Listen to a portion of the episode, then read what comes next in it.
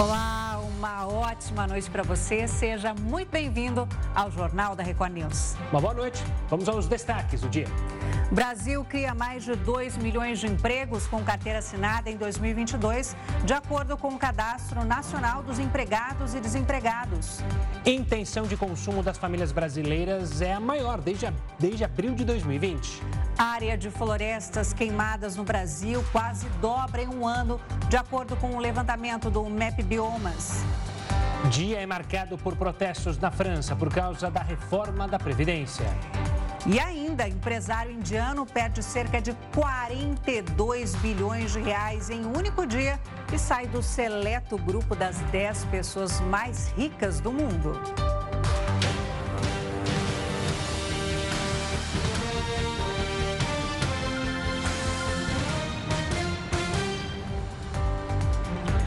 E ao longo do ano passado, o Brasil criou mais de 2 milhões de empregos. O saldo ainda é menor do que em 2021.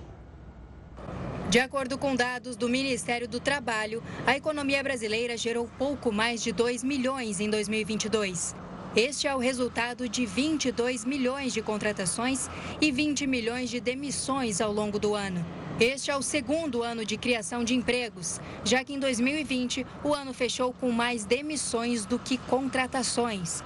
De acordo com as informações do CAGED, o Brasil encerrou 2022 com mais de 42 milhões de pessoas com carteira assinada, um recuo de 1% com relação ao ano anterior. Apenas no mês de dezembro houve mais demissões do que contratações, com saldo total de 431 mil desligamentos. No restante do ano, todos os meses encerraram de forma positiva. As admissões superaram as demissões nas cinco regiões brasileiras em 2022. Sudeste liderou as contratações com quase 980 mil vagas, seguido do Sul, Nordeste, Centro-Oeste e Norte. No acumulado do ano, os cinco setores analisados pelo CAGED geraram empregos. O destaque ficou com o ramo de serviços, com mais de um milhão de postos formais criados. E a área de florestas queimadas no Brasil quase dobrou em um ano. Um levantamento do MAP Biomas, divulgado hoje, aponta que cerca de 2,8 milhões de hectares foram destruídos pelas chamas em 2022. O número representa um crescimento de 93% em relação ao ano anterior, quando a área queimada atingiu aproximadamente 1,4 milhão de hectares. Do total, 85% da área de florestas queimadas ocorreu na Amazônia e a maior parte das queimadas no bioma ocorreu em agosto, setembro e outubro do ano passado. O Cerrado é outro bioma muito atingido pelas chamas, com mais de 7,4 milhões de hectares queimados no ano passado um aumento de 18% em relação ao ano anterior. O monitor do fogo do MAP Biomas também mostra que, quando levado em conta todo o território brasileiro, cerca de 16,3 milhões de hectares foram queimados entre janeiro e dezembro do ano passado. Essa área é equivalente ao estado do Acre. Esse número representa um crescimento de 14% em relação a 2021, quando cerca de 14,2 milhões de hectares foram queimados. O estado do Maranhão lidera o ranking de territórios mais afetados pelo fogo no mês de dezembro, seguido por Pará, Roraima e Piauí. E a Câmara dos Deputados teve a segurança reforçada para a cerimônia de posse marcada para esta quarta-feira. O repórter Matheus Escavazini está em Brasília e traz as informações. Boa noite, Matheus. Quais medidas foram tomadas para proteger o prédio durante o evento? Mudanças principalmente na restrição de circulação de pessoas. Boa noite para você, Gustavo. Boa noite, Talita e a todos. A cerimônia está marcada para as 10 horas da manhã, mas antes disso, todas as pessoas que acessarem a Câmara dos Deputados vão precisar passar por detectores de metais. A medida vale até mesmo para funcionários, servidores e também pessoas credenciadas. Durante todo o dia nessa terça-feira, parlamentares tiveram autorização para entrar com familiares no plenário para para tirar fotos. Já para essa quarta-feira, a circulação será restrita. Entram no plenário apenas deputados eleitos, senadores, chefes de poderes, chefes de Estado e autoridades do primeiro escalão dos três poderes. Cada eleito poderá trazer quatro convidados que vão acompanhar a cerimônia do Salão Negro, em cadeiras que vão ser distribuídas no Salão Negro.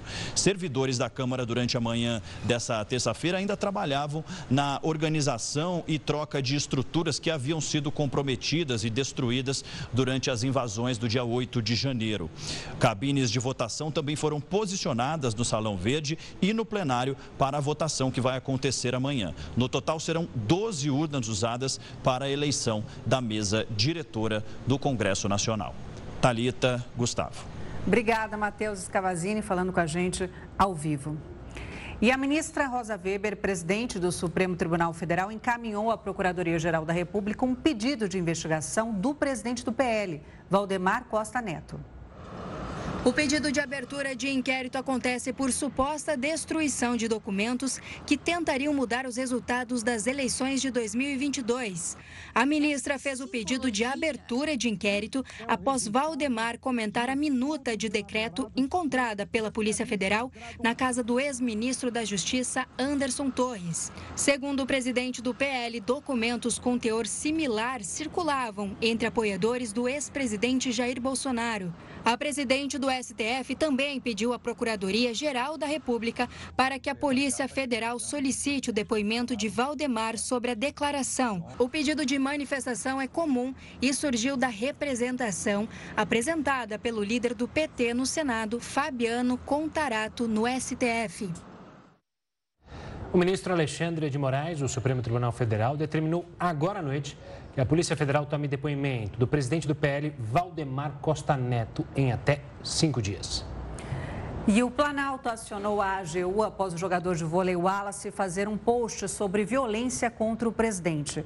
O atleta divulgou a pergunta de um seguidor em uma rede social sugerindo violência contra Lula e abriu uma enquete para perguntar a opinião dos seguidores sobre o tema, mas apagou horas depois. A Confederação Brasileira de Vôlei repudiou o post e o Cruzeiro, em nota, disse lamentar a publicação e pediu desculpas. O jogador também publicou esse vídeo pedindo desculpas nas redes sociais. O Cruzeiro informou que o Wallace será punido com afastamento e suspenso por tempo indeterminado. E olha, esta semana foi lançado o Renda Mais, título do Tesouro Nacional para complementar a aposentadoria. O Heroto Barbeiro está aqui com a gente para falar sobre esse tipo de investimento.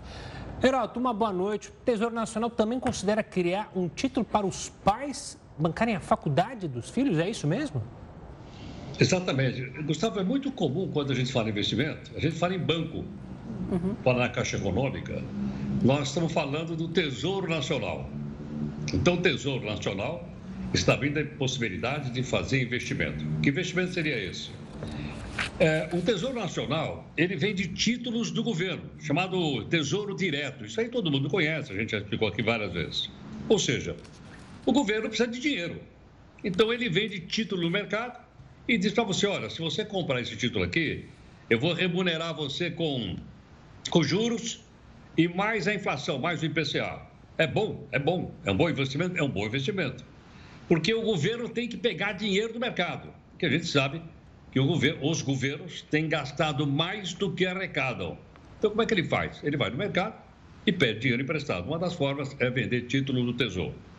Mas agora o Tesouro Nacional, ele está vindo com uma forma curiosa, que é o seguinte.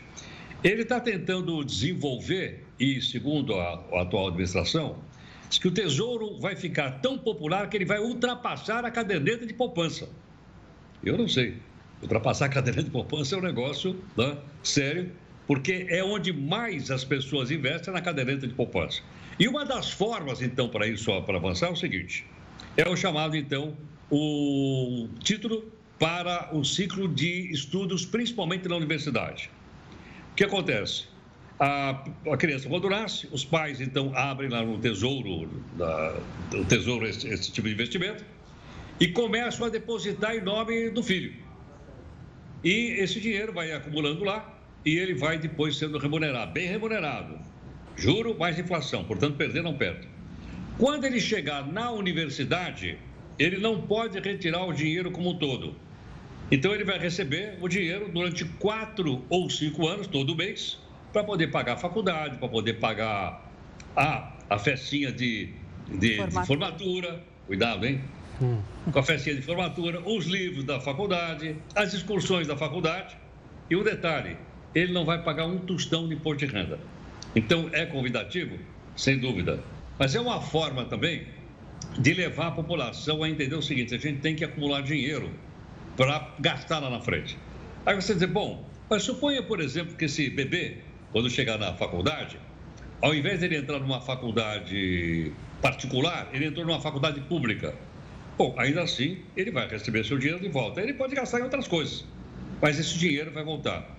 É uma forma, portanto, das famílias investirem nos seus filhos, quando chegar lá na frente, ter a grana para pagar a faculdade, se for preciso, e assim então a gente também acumula um investimento no país e tem o dinheiro que o governo precisa para poder pagar suas contas.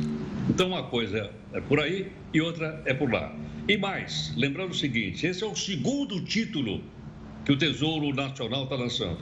Hoje, aquele que você citou agora há pouquinho, uh, Gustavo, da aposentadoria, ter uma ideia, foi lançado na Bolsa de Valores de São Paulo.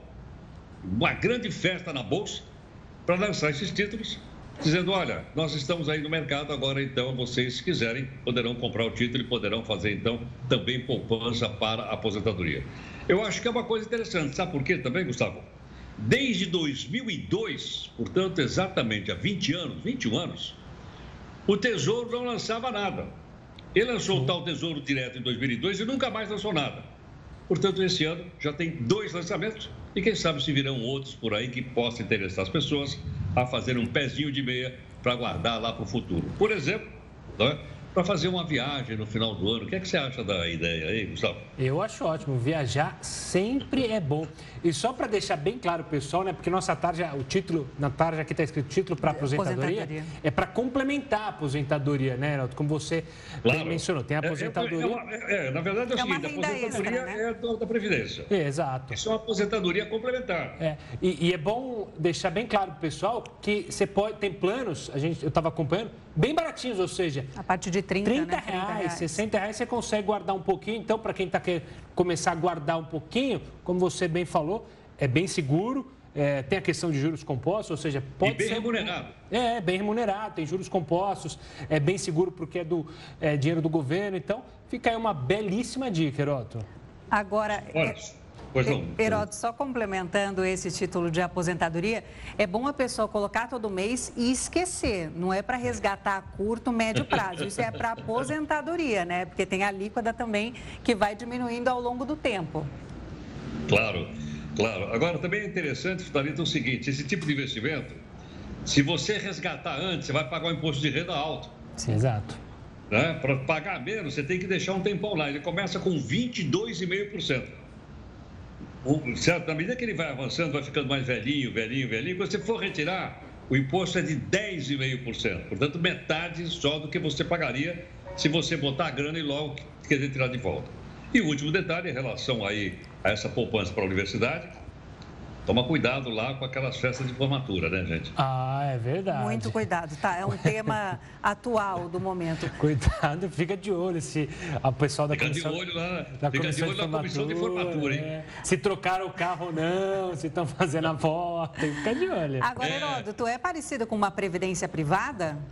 É parecidíssimo, parecidíssimo. Sabe qual é a diferença, Thalita? Qual? É que o Tesouro Direto cobra uma taxa muito mais barata. A taxa de administração dele vai de 1 a 2%. E a previdência privada, a primeira pergunta que a gente tem que fazer é o seguinte: quanto é que você vai me cobrar de taxa? Aí vai em 2, 2,5, né? Portanto, eu prefiro alguém que me cobre mais barato, assim como a gente vai no supermercado e compra as coisas que a gente vê que são mais baratas. Tá certo. Então, você de casa fica a dica para ter uma aposentadoria gorda que nem é do Heroto Barbeiro, né, Heroto? Uh. que, que, lugar do mundo você está? Porque cada dia ele entra de um lugar é. do mundo diferente, né? Com a aposentadoria gorda. Um dia na Índia, um dia no Butão, vem sempre viajando pelo Oriente. Heroto. Tchau, gente. Um abração, até amanhã. Uma ótima noite. Tchau, tchau. tchau. Boa noite, Heroto. Até amanhã. E o governo de São Paulo adiou a mudança no ICMS que vai deixar o remédio mais caro. A Secretaria da Fazenda e Planejamento prorrogou para mais um mês a aplicação da nova base de cálculo da alíquota para medicamentos. Inicialmente, a alteração dos valores estava prevista para agosto do ano passado, mas foi prorrogada para 1 de fevereiro. Agora, a nova data é 1 de março, postergou mais um mês. O adiamento foi pedido porque foram encontradas inconsistências na lista com base na mudança de cálculo. Outros 12 estados já aumentaram o ICMS sobre remédios. Em meio ao processo de recuperação judicial, Americanas inicia demissões no Rio de Janeiro. Pois é, uma das maiores varejistas do país começou a fazer cortes na grade de funcionários nesta terça-feira após acumular uma dívida com credores de cerca de 42 bilhões de reais. Neste primeiro momento, as demissões devem afetar terceiros e contratados em regime CLT que trabalham diretamente na sede da companhia no próprio Rio de Janeiro. E sobre esses cortes na Americanas, conversamos com, conversamos com Washington Barbosa, que é mestre né, em Direito das Relações Sociais e Trabalhistas e também professor do meu curso educacional. Professor, uma boa noite para você. Obrigada pela sua participação aqui no Jornal da Record News. Professor Nuzou, agora sim. Perfeitamente. Boa noite, boa noite a vocês e a todos os telespectadores. Boa noite, professor. Vamos começar, é, acho que do início, esclarecer como é que funciona essa recuperação judicial, qual está a Americanas? A, recuperação judicial, ela existe para é, penalizar o mal empresário e manter a empresa. Essa é a grande lógica. Então, ela serve para quando o empresário tem algum problema e com o objetivo de manter o empreendimento, manter a empresa funcionando, manter os empregos, ela permite negociações que podem ser feitas em maneira mais vantajosas. Professor, uma boa noite da minha parte também. É, quando uma empresa entra com pedido de recuperação judicial, ela pode, não pode, é legal a demissão? A gente acompanhando o que está acontecendo na Americanas, segundo a própria empresa, são terceiros, ou seja, são prestadores de serviços, ainda não há demissões de CLT, mas acredita-se que isso deve acontecer em breve. É, a, o objetivo da recuperação judicial é manter o emprego. Esse é um dos objetivos. Agora, lógico, dependendo da situação que a empresa esteja, as demissões elas são possíveis, mas elas têm algumas garantias. Por exemplo, a, os valores dos salários dos últimos três meses, obrigatoriamente, eles têm de ser pagos em até 30 dias. Os demais, se houver atraso de salários, e aqui, gente, vamos ter a, a, clareza. Quando a empresa chega em uma situação dessa, ela está atrasando fornecedores, ela está atrasando o pagamento de impostos, ela está atrasando também o pagamento de salários. Então, veja, você, os últimos três meses, antes da decretação da recuperação judicial, ela tem de pagar esses valores trabalhistas em até 30 dias. E os demais? Os demais, independentemente do tempo de atraso, ela tem que pagar em até um ano. E quando a gente fala em verba trabalhista, não pode haver negociação, não pode haver é, redução dos valores. Tem que pagar os valores efetivamente devidos. Diferentemente quando a gente fala de fornecedores. Com os fornecedores, aí não. A negociação ela é livre, pode haver redução, pode haver ampliação de prazos, aí fica livre a negociação. Professor, existe um medo de uma dispensa de 100 mil funcionários de uma vez só. Nesse processo de recuperação judicial, pode ter demissão em massa? Pode, em princípio pode sim. Ele é flexibilizado, né? há, há, uma negociação. Agora veja, e aí é muito importante a participação dos sindicatos. Toda e qualquer demissão em massa, ela deve ser comunicada aos sindicatos das categorias que trabalham ali naquela empresa e ela deve ser acertada com essas pessoas. Agora, gente, esse processo de recuperação, ele é submetido ao Poder Judiciário. E o juiz vai poder analisar a situação e ver se realmente é necessário essa demissão em massa ou se pode haver uma medida paliativa que não tenha a demissão de tantas pessoas. Tá? No caso específico, até pelo, pela, vamos dizer assim, pela comoção nacional que está acontecendo, certamente acharão uma solução que não prejudique tanto os trabalhadores. Professor, você mencionou que há, há, regras, como, por exemplo, pagar as indenizações, o valor total, não pode haver negociação. Em caso é, de demissões e de desrespeito a essas normas, os funcionários eles têm que trabalhar conjuntamente com os sindicatos, eles têm que criar um grupo para ir atrás de um advogado para se sentirem representados, porque é bom lembrar que Americanas tem lojas espalhadas pelo país, ou seja, desde o sul até o nordeste. É, como fica isso então? É, ele pode procurar individualmente né, ele mesmo ir procurar um advogado e fazer esse tipo de reclamação trabalhista. Ele pode fazer uma ação coletiva, juntar um grupo de pessoas e fazer isso, e ele pode procurar o seu sindicato. O sindicato da categoria, ele inclusive faz parte do processo de recuperação judicial. Ele é uma, um dos, dos, dos bancos, né? uma das pessoas que participam do que a gente chama conselho de credores. E ele pode, inclusive, tem poder de aprovar ou de rejeitar a recuperação. Agora, especificamente, você, querido telespectador, querida telespectadora, se Deus o livre, né, que não aconteça, mas se por acaso você vier a ser demitido nesta situação, o primeiro ponto é procurar o seu sindicato e ou um advogado ou uma advogada de sua preferência e de sua confiança para ver a melhor situação a fazer.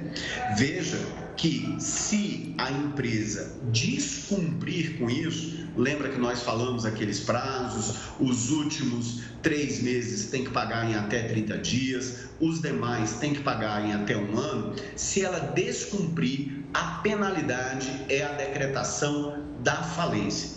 Como costumo às vezes falar em sala de aula, a falência é a decretação de morte da empresa tá? Ela é literalmente, ela é encerrada e é vendido tudo que ela tem para pagar tudo que ela deve. Veja que a consequência é bem dura.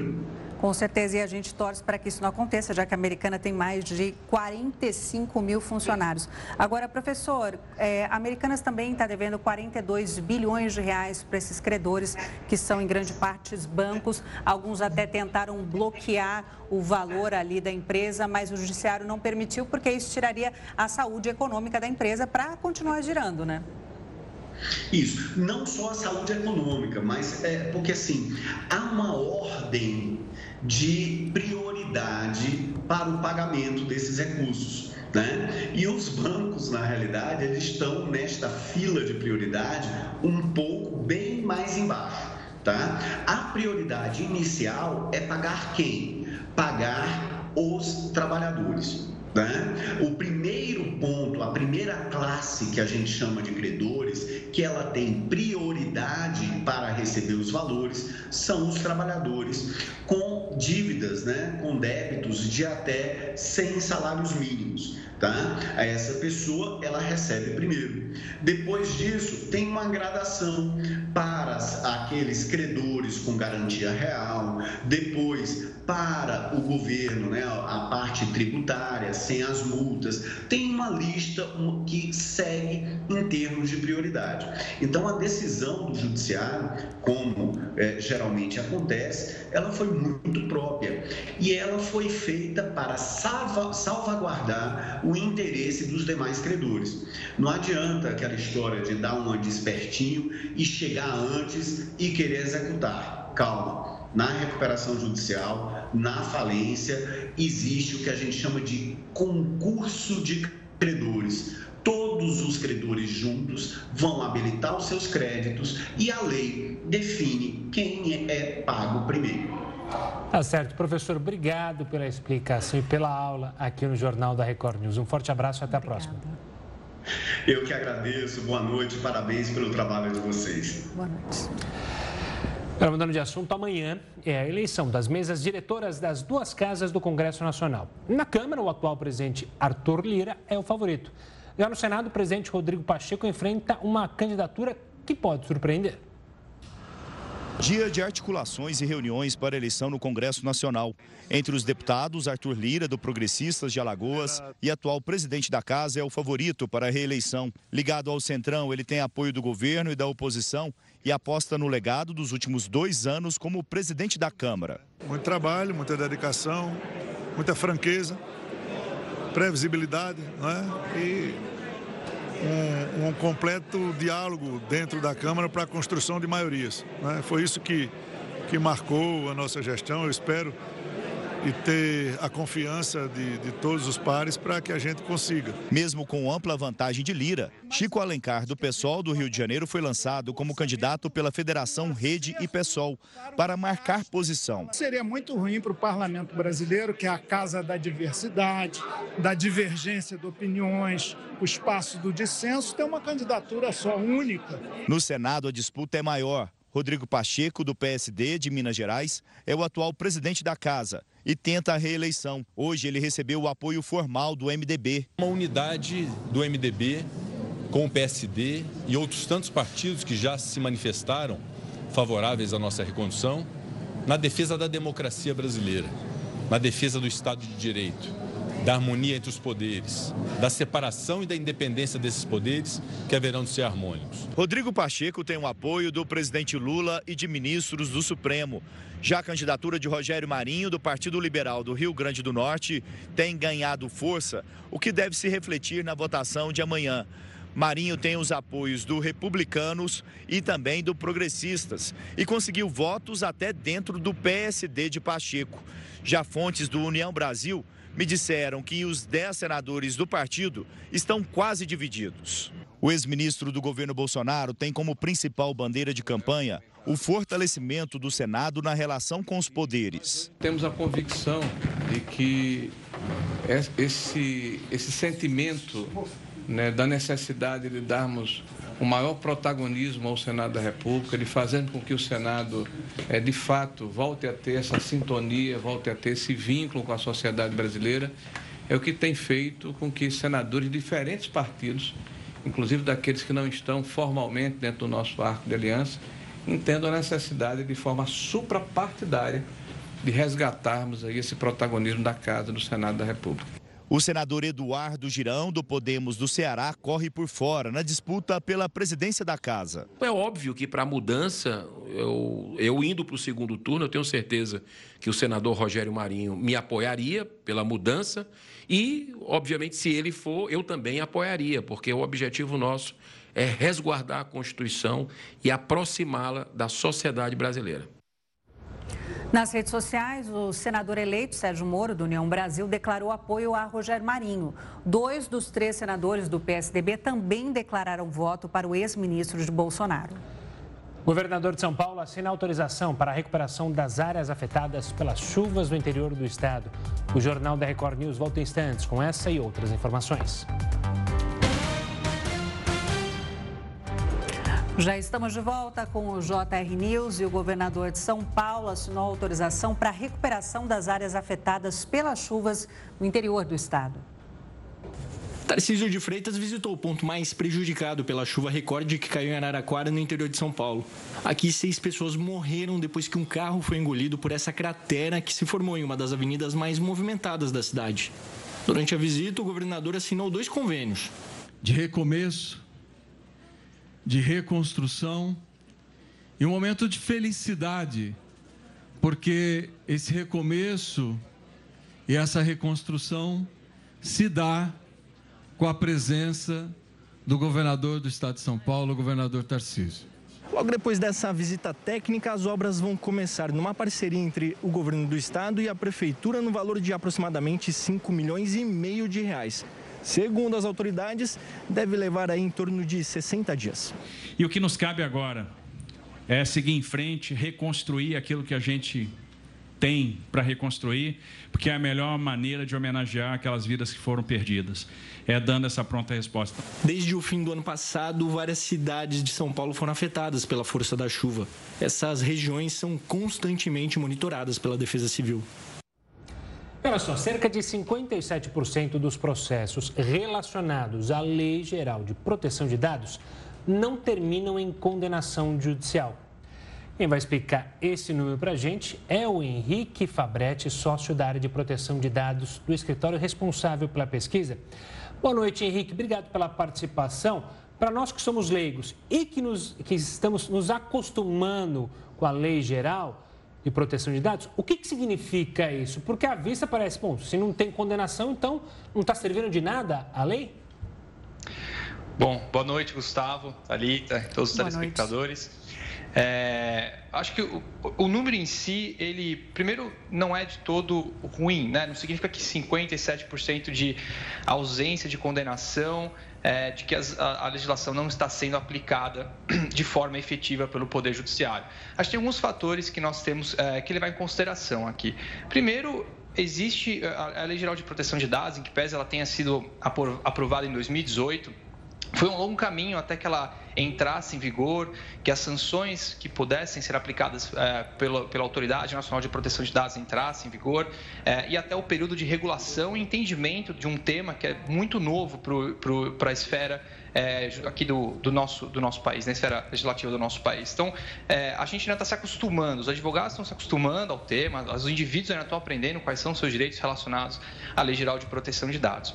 Um outro ponto que tem que ser levado em consideração é que nós percebemos nesse estudo, olhando as decisões com bastante detalhe, é que a, o Poder Judiciário, de forma geral, tem sido muito cauteloso na aplicação da legislação, para não a, é, a, adotar uma postura extrema, extremamente restritiva, é, limitar o uso de dados pessoais, sendo que, é claro, excessos devem ser coibidos, mas o uso de dados numa, numa economia baseada em dados é extremamente importante para que a nossa indústria seja competitiva e altamente produtiva. Então, a gente vê que existe esse cuidado para que não se exagere na aplicação é, da legislação. E um último fator é, que a gente levantou aqui, super relevante também para esse número de forma geral, é que, especialmente naqueles casos relacionados a vazamento de dados, é, os magistrados também têm entendido que não basta é, que ocorra o vazamento para que aquele indivíduo tenha direito a uma indenização, mas que é, que é necessário que esse indivíduo demonstre que ele sofreu algum dano relacionado a esse vazamento, um dano material, um dano moral, por exemplo. Então é necessário que ele consiga comprovar que ele sofreu um dano com a existência desse vazamento. Não, não, não basta dizer que teve o seu dado é, vazado. Então, são alguns, aí dos, alguns elementos, entre vários, que a gente pode destacar, que explicam um pouco esse número é, de um pouco mais da metade das ações em segunda instância, em tribunais é, superiores, é, não, não resultarem em condenação das, das organizações. Henrique, as empresas que atuam no digital, você acredita que elas estão investindo fortemente para proteger os dados dos seus clientes ou ainda é um movimento recente, um movimento ainda tímido? Olha, já faz alguns anos que eh, os riscos relacionados à incidência e segurança da informação, eles estão ali sempre no top 10 maiores riscos que os CEOs eh, devem lidar no seu dia a dia. Eh, acontece que, primeiro que, obviamente, a gente viu uma profissionalização é, do cenário de, de, de crimes virtuais. Né? Então, os, entre aspas, que os hackers estão se profissionalizando, é, já existem uh, uh, várias quadrilhas é, especializadas em ataques cibernéticos, por exemplo. Existe, a gente ouviu também um aumento da monetização desses ataques, então ficou um pouco mais fácil para esses, é, esses criminosos virtuais é, capitalizarem, conseguirem gerar é, algum benefício financeiro para eles com base nesses ataques. Então, é, é uma corrida aqui é, de quem investe mais e quem consegue levantar primeiro, vamos dizer assim, as suas, as suas proteções. Mas, é, obviamente, a gente tem um cenário também é, de maturação do tema. Né? Não faz, não faz é, é não, olhando para a própria Lei Geral de Proteção de Dados, uma legislação super nova. Então, as organizações também estão se adaptando ao cenário de governança de dados pessoais. Do ponto de vista de segurança, a gente já teve uma primeira, é, um primeiro como é que eu posso dizer, um primeiro movimento de investimento na área de segurança da informação e com a Lei Geral de Proteção de Dados a gente viu que esse investimento começou a ser, é, aumentou, aumentou consideravelmente para evitar não só sofrer algum tipo de, é, de, de, prejuízo com os incidentes relacionados à segurança da informação, mas também evitar uma sanção aplicada pela Autoridade Nacional de Proteção de Dados ou até mesmo uma ação judicial relacionada ao tema. Henrique, olhando para os magistrados, pela pesquisa que vocês fizeram e pelo que vocês têm acompanhado, é possível dizer que há uma concordância dos magistrados no entendimento da LGPD ou ainda há muita dissonância, ou seja, magistrados de primeira instância entendem de uma forma e os tribunais superiores acabam mudando é, o entendimento, porque, imagino, por ser uma lei nova, possa acontecer entendimentos diferentes nas cortes. Olha, é, é interessante esse ponto e a, a, gente não notou uma divergência muito grande entre as decisões de primeira e de segunda instância. Vale mencionar que a gente tem uma infinidade de, de subtemas que entram dentro desse tema de lei geral de proteção de dados. Né? Então, para citar alguns exemplos, a gente, nós temos ações relacionadas a incidente de vazamento de dados pessoais, nós temos ações relacionadas a pedidos de exclusão de dados, uma pessoa que não quer que uma determinada organização por qualquer motivo que seja, trate os dados pessoais e não conseguiu, numa, numa, numa comunicação direta com a organização, é, a exclusão dessas informações. A gente também tem ações relacionadas a pedidos de é, para que, que dados não sejam compartilhados e até mesmo é, casos de fraude em que aquela organização também em parte é vítima do que aconteceu é, e a gente também vê pessoas é, ajuizando ações para tentar buscar uma indenização pelo uso indevido de dados dentro de, um, de uma fraude financeira por exemplo. Então, tô, uh, são vários temas que permeiam esse grande tema Lei Geral de Proteção de Dados. Em alguns desses temas, a gente vê uma divergência uh, um pouco maior, por exemplo, relacionada ao compartilhamento de dados entre, entre instituições para fins de prevenção de fraude, ao que, na primeira instância, num estudo que nós conduzimos no ano passado, é, nós víamos uma, um maior, uh, uma maior importância para o consentimento, né, autorização daquele indivíduo para que esse dado fosse compartilhado. E nesse estudo desse ano, a gente já percebe que, na segunda instância, é, a questão do consentimento ela foi, é, foi entendido que não era absolutamente necessário o uso do consentimento para compartilhamento de dados no caso de proteção ao crédito, prevenção à fraude, por exemplo, pelas, pelas organizações. Já no caso de incidente de vazamento de dados, a divergência foi muito pequena. No estudo que nós conduzimos no ano passado com é, decisões de primeira instância, é, já se tinha esse entendimento de que o dano moral material deve ser comprovado, que o mero vazamento não gera direito à indenização. A grande maioria dos casos de primeira instância já iam nessa linha e a segunda instância é, continua com esse entendimento majoritário de que é necessária a comprovação do dano. Então depende um pouco de para qual, qual subtema a gente está olhando, a gente tem uma maior ou menor coerência entre decisões de primeira e de segunda instância, mas de, de forma geral a, a, a gente tem visto que eles têm concordado na maior parte das vezes. Henrique Fabretti falando com a gente ao vivo. Obrigada pela sua participação aqui no Jornal da Record News. Até uma próxima e boa noite. Boa noite, muito obrigado. Boa noite. E termina logo mais às 11h59 da noite a intervenção federal na segurança pública do Distrito Federal, depois de 23 dias. A medida foi adotada logo após os atos de vandalismo de 8 de janeiro. O fim da intervenção federal acontece um dia antes da posse de parlamentares no Congresso Nacional e da volta dos trabalhos no Poder Judiciário. A segurança foi reforçada. O interventor federal, Ricardo Capelli, garantiu que os eventos acontecerão normalmente. Amanhã a gente tem um, o, o protocolo de ações integradas, que são diretrizes de segurança para todos os órgãos que compõem a estratégia de segurança do dia.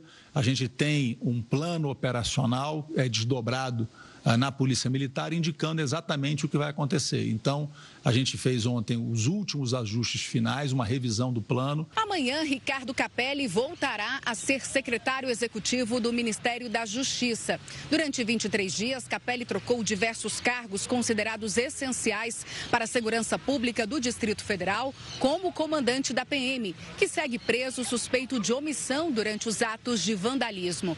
O interventor federal também elaborou um relatório final que apontou falhas na coordenação da segurança.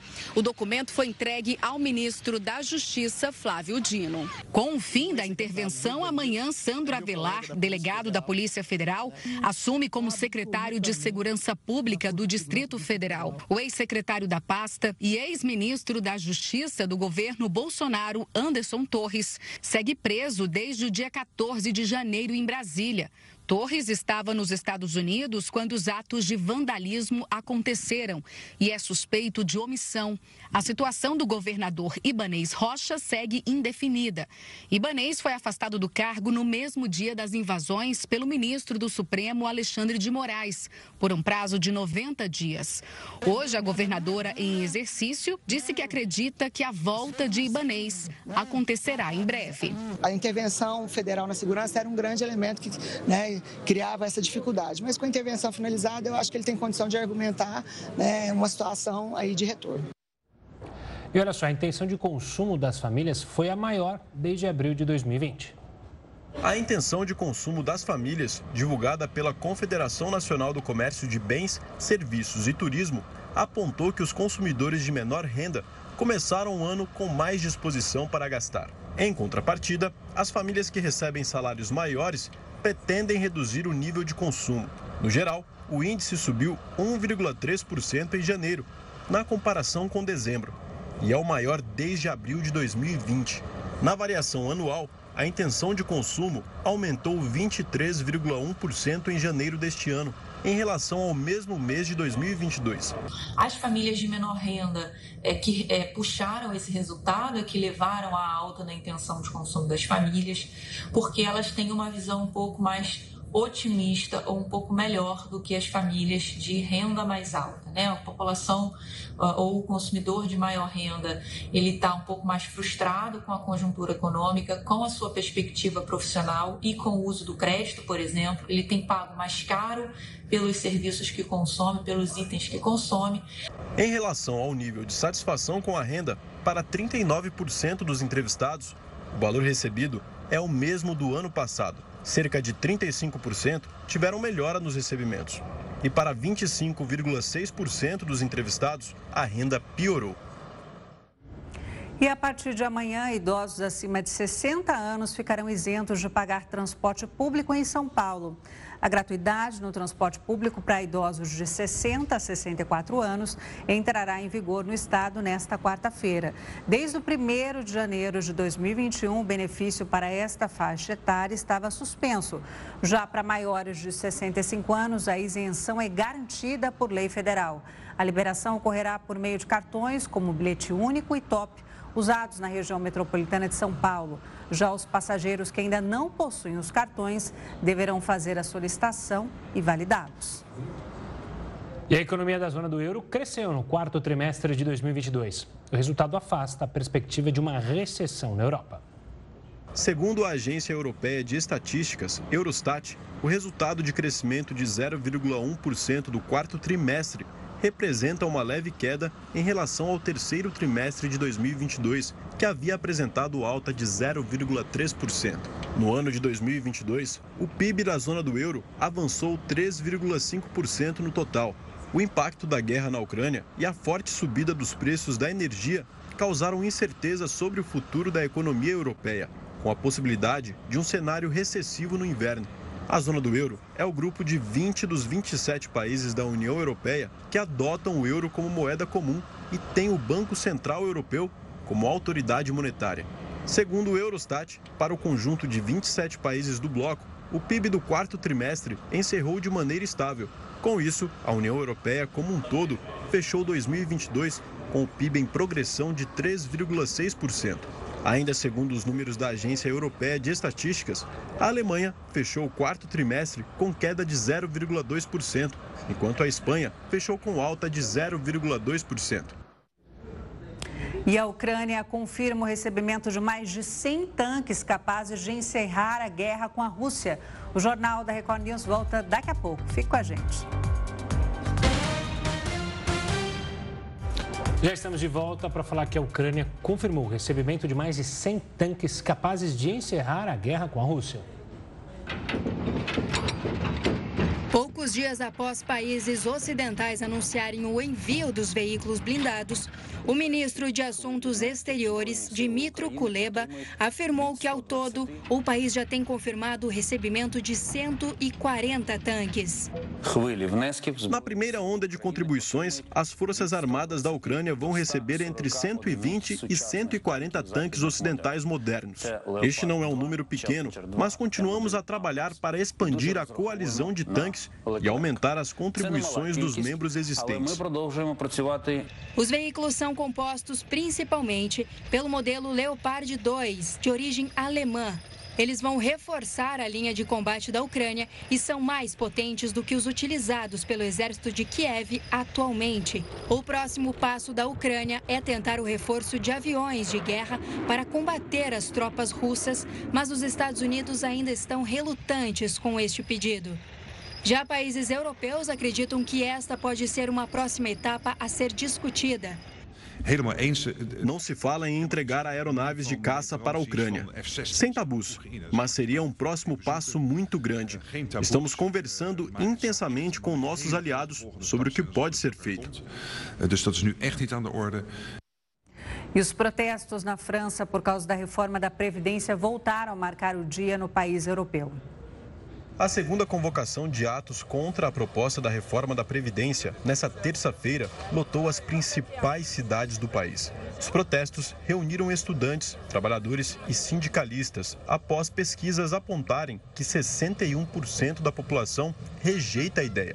A junta intersindical, que reuniu pela primeira vez em 12 anos as oito maiores centrais de sindicatos da França, afirmou ter reunido cerca de 500 mil manifestantes em Paris, 100 mil a mais que na primeira greve geral contra a reforma, ocorrida no último dia 19.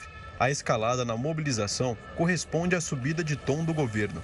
O Sindicato dos Professores da França anunciou que houve paralisação de 50% dos docentes, mas, de acordo com o Ministério da Educação, o percentual não passou de 26%. Na rede de trens, houve atrasos devido à adesão de trabalhadores à greve, que teve forte participação dos setores de energia e petróleo.